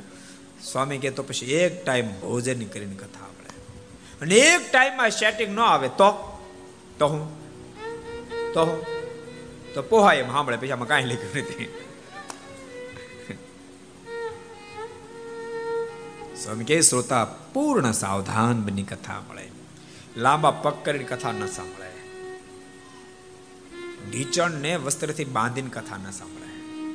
કોઈ વસ્તુ ચાવતા ચાવતા કથા ન સાંભળે. બીજી ત્રીજી વાતો કરતા કરતા કથા ન સાંભળે. સ્વામીને પ્રશ્ન કર્યો, પણ સ્વામી, પગ વળતા જ ન હોય તો? સ્વામી કે એની ક્યાં આપણે વાતો કરીએ છીએ? જેને પગનો પ્રોબ્લેમ હોય એ લાંબા પગ કથા સાંભળે તોય વાંધો નહીં. સૂતા સૂતા સાંભળે તોય વાંધો નહીં, પણ કથા સાંભળે. તમ તારે તમે એમ માની લેવું. કથા સાંભળજો. એક અદ્ભુત સાવધાની બતાવી. કે શ્રોતા બહુ સાવધાન બની કથા સાંભળે. સ્ત્રીના મુખાની પશ્યંતો એ શ્રોણવંતી કથા મરે. કામે નસ્તિસ્તુ પુરુષા હીન જાતિ કલો સ્ત્રીના મુખાની પશ્યંતો, એ શ્રોણંતી કથા મારે, કામી નસ્તિસ્તુ પુરુષા, ભવંતી ગ્રામ શું કરા શ્રોતા કથાને સાંભળતો સાંભળતો જો નાર્યના મુખને જોતો જાય ને કથા સાંભળતો જાય, તો મર્યા પછી નિશ્ચય ભૂંડ યોનિને પામે છે. માટે નારીના મુખને જોતો જોતો કથા ન સાંભળે બીજથી જે વાતો કરતો કરતો કથા સાંભળે તો મર્યા પછી ગધેડે યોનિન પામે છે. માટે કથામાં બીજી ત્રીજી વાતો ન કરી. ઠીક છે, તમને કથામાં ક્યાંક મોજ આવી ગઈ અને તમે ક્યાંક હોંકારો ભણે એ વાત અલગ છે. ન તમે હાવ સપડાક થઈ જાય આ બધું કહેતું જવું પડે. સમજાવો અને આ જરીક જરીક જરીક સમજાવવું પડે. ઓલા જેવું થાય, ખબર? ગુરુ ચેલાની વાત તમે સાંભળી છે? કહી દઉં. એક ફેરી ગુરુ ચેલા બહાર જતા હતા. ગુરુ ઘોડા પર બેઠા હતા. ચેલો હાલ્યો જતો હતો. પણ ચેલો માથાનો. એમાં બપોરે ટીમણ કરવા ઊભા એને ગુરુ કીધું, લાય તો બેટા ટીમણ. થઈ ગયું તો પડી ગયું. ક્યાં પડી ગયું? તો રસ્તામાં.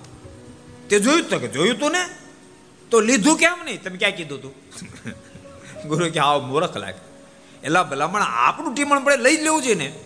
બહુ ખીજાળે કે, હવે ખીજાતા ને, હવે પડી જાય તો લઈ લઈશ. બીજા ગુરુ ને પછી ભૂખે હાલતા થયા. બીજી કે પાછો ઘોડો ઊભો કે પાણી તો લાય, પી.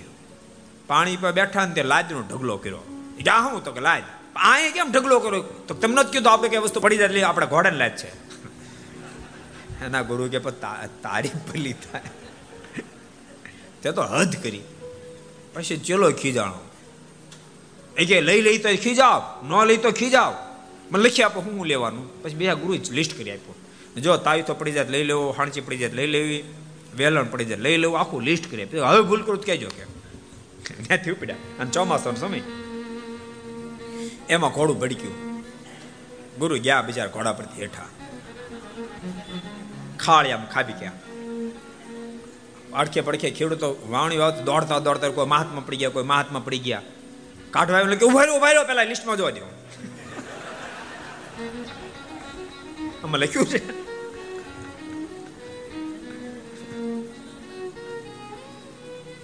તમને બધું પછી કહેવું પડે અમારે. બીજી ત્રીજી જગતની વાતો કરતો કરતા કથા સાંભળે તો સાંભળનારો મર્યા પછી ગધેડે પામે છે. કથાયામ શ્રી માણાયામ વિઘ્નમ કુરવંતી એ શઠા પિશાચત્વમ પ્રપદ્યંતે તે નુનમ નૃપા સતમ હું તો ક્યારનો ગોતો મેં કે ભૂત્યા કેમ નહીં દેખાતા? પાછળ બહુ બેઠા. ગોત અમુક શ્રોતાને ગોતું, સમજાણું? અમુક શ્રોતા બેઠા જ મજા આવે. આપણને ખબર પડે, સમજે છે આપણને. જો કે આ તો બધા સમજાવે બેઠા છે. એટલે તો અમુક પાછ કાલે આવશે ને આપણે ક્યાં ને આપણું કઈ ના એવું ને બધા સમજો છો. કથાયામ શ્રી માણયમ વિઘ્નમ કુરવંતી એ શઠા. વિશાચત્વમ પ્રભજંતે તેનું નામ નૃપા સતમ કથા સાંભળતા સાંભળતા વક્તાને વિઘન કરે કે શ્રોતાને વિઘન કરે તો વિઘન કરનારો મર્યા પછી ભૂત યોનિને પામે છે. જો કથા ભૂતમાંથી મુક્ત પણ બનાવે, બે સાવધાનીથી સાંભળો તો માણામાંથી ભૂત બનાવે. છેલ્લી પણ અદભુત સાવધાની બતાવી.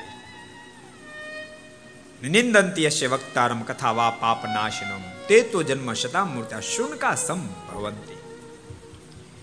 અહીંયા તો કાંઈ તમે ન બોલો, પણ બહાર નીકળીને વાતો શરૂ કરો. કથામાં કાંઈ દમ નહોતો. અથવા કે વક્તામાં કાંઈ દમ નહોતો. વક્તાની નિંદા કરે કે કથાની નિંદા કરે તો નિંદાનો કરનારો મર્યા પછી સો જન્મ સુધી કૂતરાની પામ્યા છે. સો જન્મ સુધી કૂતરો થાય છે. માટે ખબરદાર બહાર નીકળીને અમારું કાંઈ બોલ્યા પણ ભક્તો યાદ રાખજો, આ કયા હેતુમાં લખ્યું? વક્તા શાસ્ત્રોક્ત કથા ન કરે બેફામ એમને હાક્યા જતા હોય. તો માનો શાસ્ત્રો કથા થતી હોય ને પોતાના માથે આવે ને આપણને સંકલ્પ. તો બાકી બેફામ કથા હાલતી હોય, કાંઈ શાસ્ત્રની વાત ન હોય તો કાંડું પકડી કેવા સમય હું લખ્યું કક્કો. એનો જરાય વાંધો નથી. સ્વામી કે કથાની શું મહત્તા કહો? બુદ્ધ બધાયો તોય શું મશકાયું જંતુ જે વ્યક્તિ સરસ માણાનો દેહ મળ્યા પછી કથાનું શ્રવણ નથી કરતો. એ તો પાણીમાં હજારો, સવારથી સાંજ સુધીમાં હજારો પરપોટા થાન ફૂટી જાય. કાદોમાં હજારો જીવજંતુ જન્મીને મરી જાય. એની કોઈ ગણના નથી રાખતો એમ જીવનમાં જેને કોઈ ભગવાનની કથા સાંભળી નથી. એ પાણીના પરપોટા જેવો અને કાદોમાં થયેલા જીવ જંતુ જેવો છે જન્મો તો શું ને મર્યો તો શું સ્વામી માત્ર શરીરને સાચવ સાચવ કરે. આ શરીરની શુશ્રુષા કરી કરી કરે. સ્વામી શું લેવાનું છે?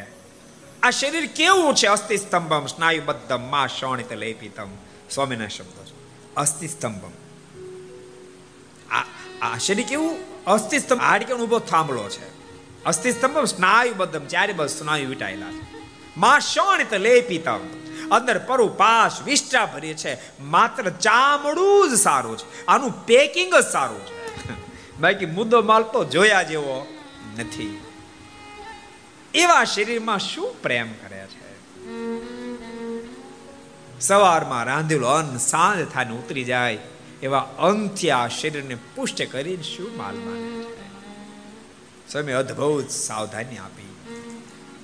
એમાં સાવધાન બનીને કથાનું શ્રવણા કરે ને કોઈ શ્રોતા, ગમે તેવા પાપમાંથી પણ એને મુક્ત કરી નાખે. હેમંત સિંહે પ્રશ્ન કર્યો, ગુરુદેવ, એવી કોઈ કહાની છે? આના શ્રવણથી કોઈ પાપી આત્મા મુક્ત સ્થિતિને પામ્યો હોય? શતાનુ સ્વામી હજુ તો કહેવા જાય કે તો હજારો એવી કહાનીઓ છે કે આને સાંભળવાથી પાપી આત્મા મુક્ત સ્થિતિને પામ્યો. આમ સ્વામી કહેવા જાય છે પહેલા હતો એ સભામાં એક દિવ્ય પુરુષ ઊભો વારંવાર સ્વામીને વંદના કરી છે અને સ્વામીને કહે છે કે, સ્વામી, આપે મને કૃત્ય કૃત્ય કરી નાખ્યો. સ્વામી મને દેખાતા દુઃખને ટાળવા માટે મેં આકાશ પાતાળ એક કર્યા પછી પણ મારા દુઃખો દેખાતા બંધ નહોતા થયા. એ તમામ દુઃખો તો ટળી ગયા. દુઃખો ટળ્યા ત્રણ છગલાવાળી પાગના ધરતલ ભગવાન શ્રી હરિના મને દિવ્ય દર્શન કરી રહ્યા છે. આપનો હું આભાર ક્યારે નહીં બોલું બોલતા વારંવાર સમય વંદના કરી, એ પુરુષે વિદાય લીધી. હેમંતસિંહે પ્રશ્ન કર્યો, ગુરુદેવ પુરુષ હતો કોણ? આને શું દુઃખ હતું? એને દુઃખ ટાળવા કેવા કેવા પ્રયાસો કરે અહીંયા કઈ રીતે આવી ગયો? એ તમામ કથા કહો મારે સાંભળવી છે. શતાન સ્વયં બોલ્યા છે, હેમંત, સાંભળ, ઉત્તર હિન્દુસ્તાનની અંદર કાનપુર નામના શહેરમાં માધવ વિપ્રને ત્યાં જન્મેલો આ કલ્યાણજી નામનો વિપ્ર હતો. બાળપણથી ગર્ભ શ્રીમંત હતો. ખૂબ સુખી પરિવારમાં જન્મેલો. ઉંમર લાયક થાતાને લગ્ન થયા, ઘેરે બે ચાર સંતાનો પણ થયા. પણ પૂર્વનું પ્રારબ્ધ સમજ યા તો હરિની ઈચ્છા સમજે ને ત્રણ કાળનું જ્ઞાન થયું. અને ભૂતકાળ દેખાવા મળ્યો, કેટલી ફેરી જમપુરીમાં ગયો, કેટલી ફેરી જમના હાથનો માર ખાધો દેખાવા માંડ્યું. હજુ મારા પાપના પડળો ટળ્યા નથી, મર્યા પછી કેવા કેવા દુઃખ ભોગવવા પડશે, એ પણ દેખાવા માંડ્યું. એથી કરીને એણે બહુ બહુ જગ્યાએ આ દુઃખમાંથી બહાર નીકળવા માટે આ દેખાતું દુઃખ, એ દેખાતું બંધ થાય એના માટે બહુ પ્રયાસો કર્યા. પણ કોઈ રીતે એ દેખાતું દુઃખ બંધ ન થયું. અને દુઃખ જ્યારે દેખાતું બંધ ન થયું, ત્યારે મન સંપૂર્ણ સંસારમાંથી ઉદાસ બની પછી તેને પાંચ સાત ફેરી ઘરના સદસ્ય બોલાવીને ત્યારે એક ફેરી જવાબ આપે. અને કલ્યાણજીનું મન ઉદાસ થયું સંસારમાંથી. એટલે પરિવારનું મન પણ કલ્યાણજીમાંથી ઉદાસ થઈ ગયું. તો એમ જ છે. એ તો દર મહિને તમે થોકડીઓ આપો છો. અનિલભાઈ, ખોટી વાત છે કે ભાઈ? એટલે ગેસ ઉપરથી ઉતરી સીધી પૂરી જેવી રોટલી, થાળીમાં પૂરી માખણ જેવી આવે. પણ જોજો, ઠાકોરજી ધરાવજો. એક દાદાને મેં ઘણા વર્ષો પહેલા પૂછ્યું મેં કે દાદા, બાજરા રોટલા પર માખણનો લોંદો આવે છે કે નથી આવતો? મને કે સમ પહેલા આવતો. વાત એ સાચી ને? આવું કામ ભાઈ માખણ બગાડે? ચારસો રૂપિયા કિલો.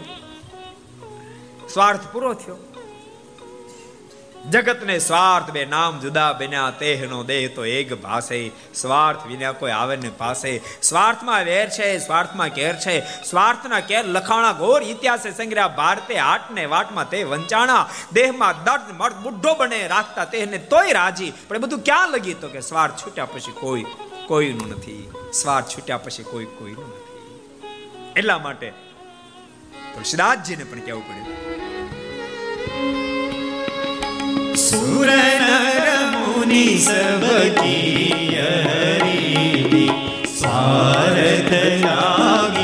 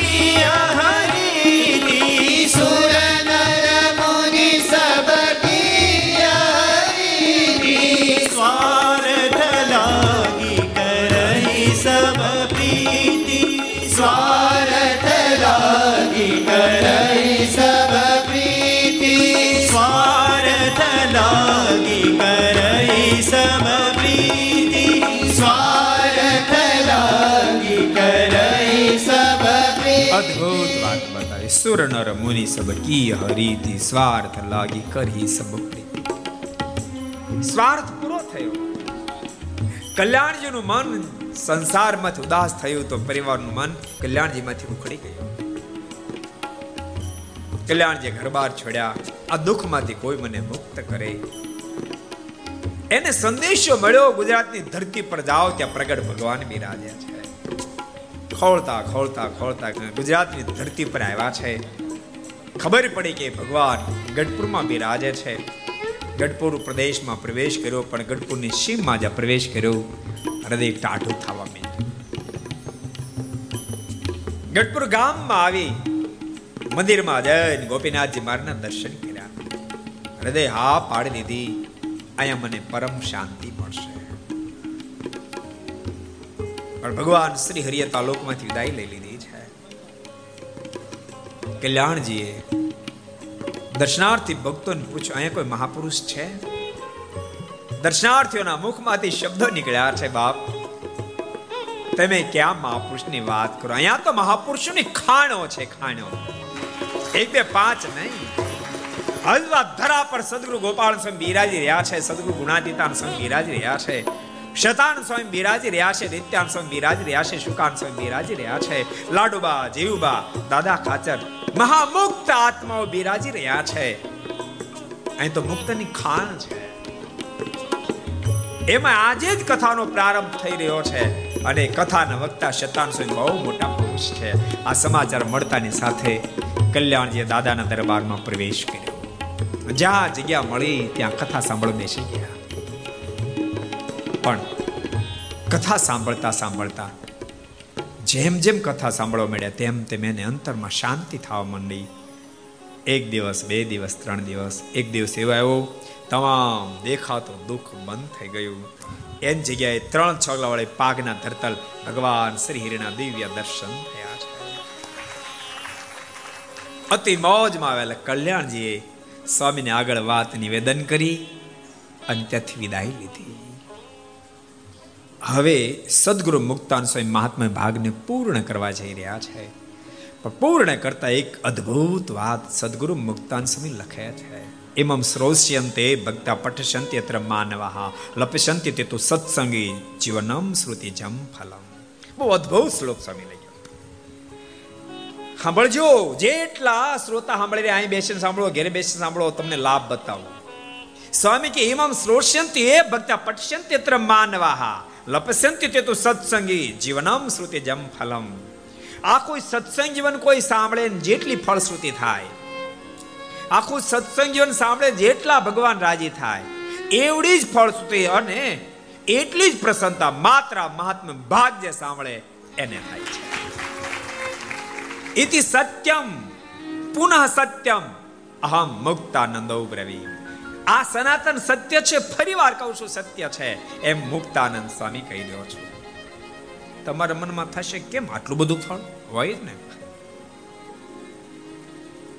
પેલો દાડો હોય ને, એટલે શ્રોતા થોડાક લિમિટમાં હોય. એટલે પ્રસાદ જથ્થાબંધ ભાગમાં આવે. ઘણા ઘણા શું વિચારે ખબર? પંદર દાડાની કથા. હજી તો શરૂ થઈ છે ને. કથા જરાક રાગે પડે, પછી જાઓ. શ્રોતા વધવા મળે એટલે પ્રસાદ ઓછો ભાગમાં આવે. આ દોસા મોઢે આવે. તો મેં આટલા બધા શ્રોતા જ આવશે, મેં ધાર્યા નહોતા. મેં પહેલા દાડે આપણે આપણે રહેશું પણ. તો ખબર પડી કે ઓનલાઈન કે કથા શરૂ થાય એટલે ઘણા આવ્યા. એટલે પછી થોડો થોડો પ્રસાદ પામ ગામડામાં કેવું હોય ખબર? હજી તો રાગે પડે પછી એટલે ભલામણા કથા રાગે, આપણે રાગે પડવાનું કથા તો રાગે જ હોય. તમને બધાને કહું છું. જેટલા ઘેરે સાંભળો બધાને કહું છું. રાગે પડે કે આવજો અહીંયા. અને તમને કહું છું, તમારા સગા સંબંધીને જરા કહી દેવું, કથામાં આવજો. ફોન કરી દેવાનો. અને તમે જો કાટ હો હોય હોય કો સમજાણો? તો મિસ કોલ કરવાનો. એટલે હા મેં શું કામ હતું? બસ બીજું કાંઈ કામ નહોતું. મોટા વરાછા. પાવર હાઉસની બાજુમાં ગજા સ્કૂલની બાજુમાં સરસ કથા શરૂ થઈ સત્સંગીઓની. આવજો. બસ એટલું જ કામ જય સ્વામિનારાયણ. આવજો.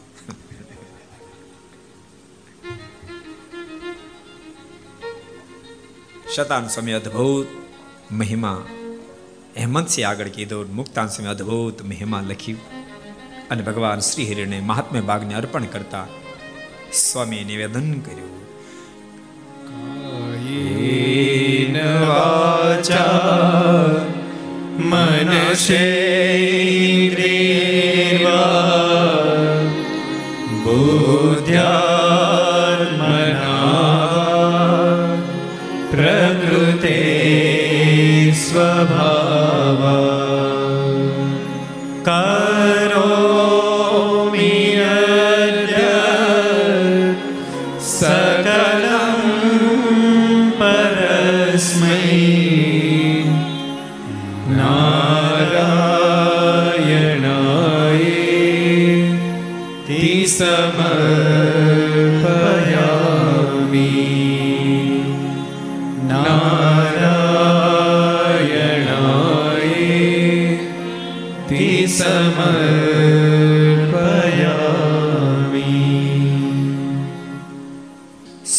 મુક્તાન સમયે મહાત્મા ભાગ લખી ભગવાન શરીરને અર્પણ કર્યું. આપણે પણ મહાત્મા ભાગને ગાય ભગવાન શરીરને અર્પણ કર્યું.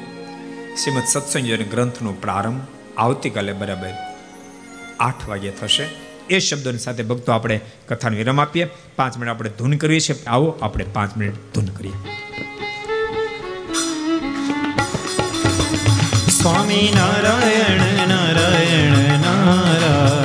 નારાયણ સ્વામી નારાયણ નારાયણ નારાયણ. સ્વામી નારાયણ નારાયણ નારાયણ. સ્વામી નારાયણ નારાયણ. સ્વામી નારાયણ સ્વામી નારાયણ. સ્વામી નારાયણ